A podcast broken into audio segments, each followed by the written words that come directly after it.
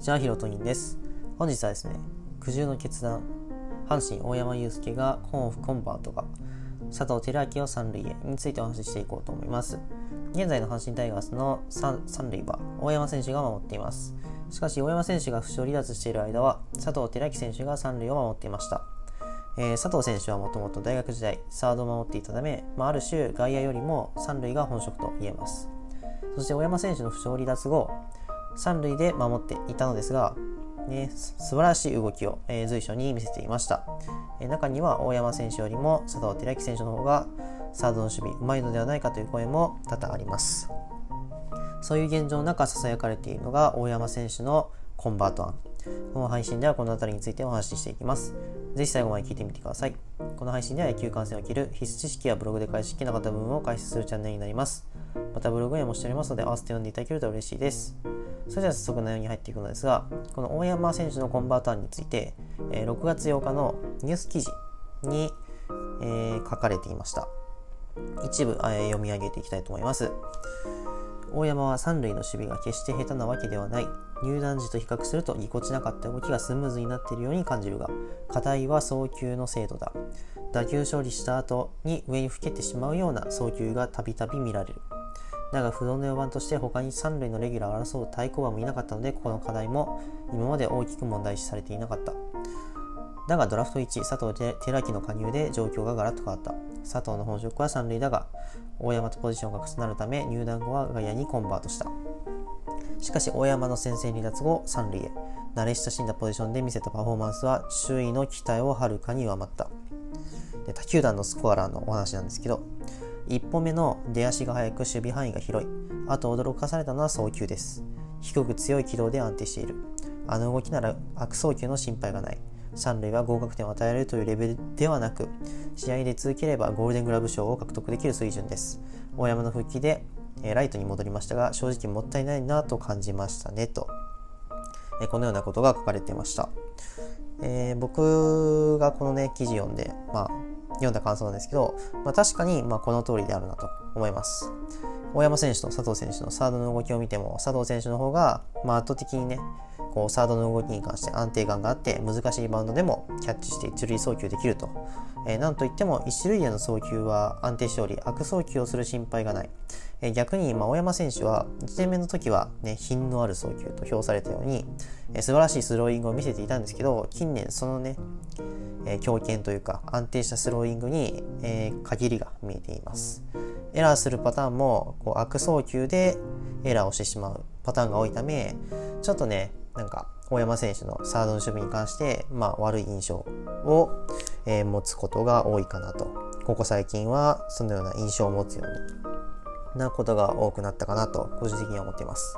えー、まあしかしこの記事に、まあ、反論する形にはなるんですけど、えー、大山選手をね三塁へ置かざるを得ない状況が、ね、今のチーム状況にあるのかなと。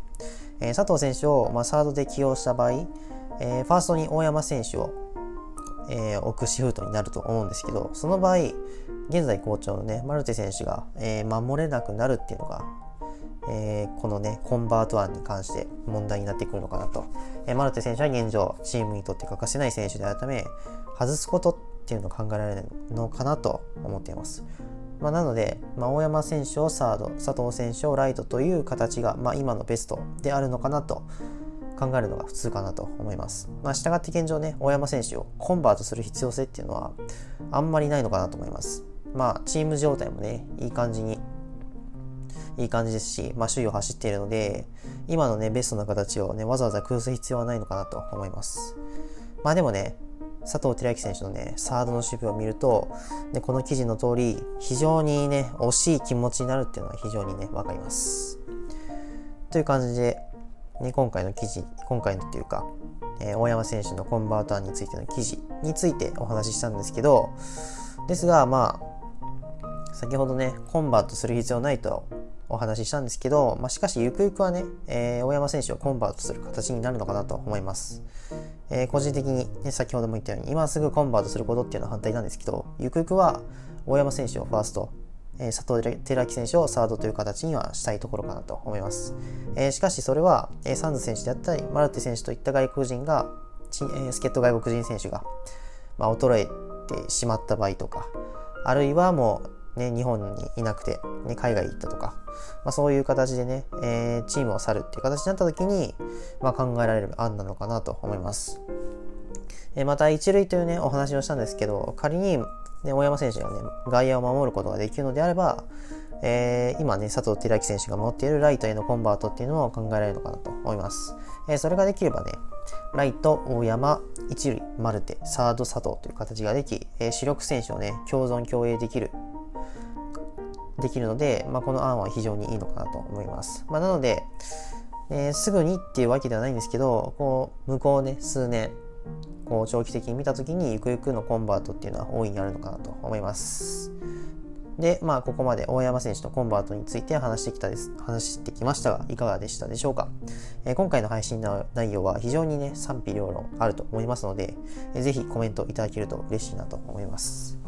という感じで今回の音声配信はこの辺りで終わろうと思います。最後に宣伝ですが、僕は音声ラジオ以外にも Twitter やブログで野球情報を発信しています。特にブログでは多くの野球情報に触れることができると思うので、興味のある方やもっと知りたいという方は僕のブログに見てみてください。ちなみに僕のブログは Google とでプロ野球観戦の図で検索していただくと一番上にヒットしますのでそこから見てみてください。また今回の配信を聞いてみてもっと聞いてみたい、面白かったためになったという方はぜひフォローボタンやいいねボタンを押していただけると僕のモチベーションが上がりますのでよろしくお願いします。また今後もこんな形でプロ野球に関する情報や野球観戦有益な情報を発信していきますので、ご飯を食べながら夜寝る前、モーニングコール等に聞いていただけると嬉しいです。それでは今回の配信はここまでにしたいと思います。楽しい野球観戦ライフをお送りください。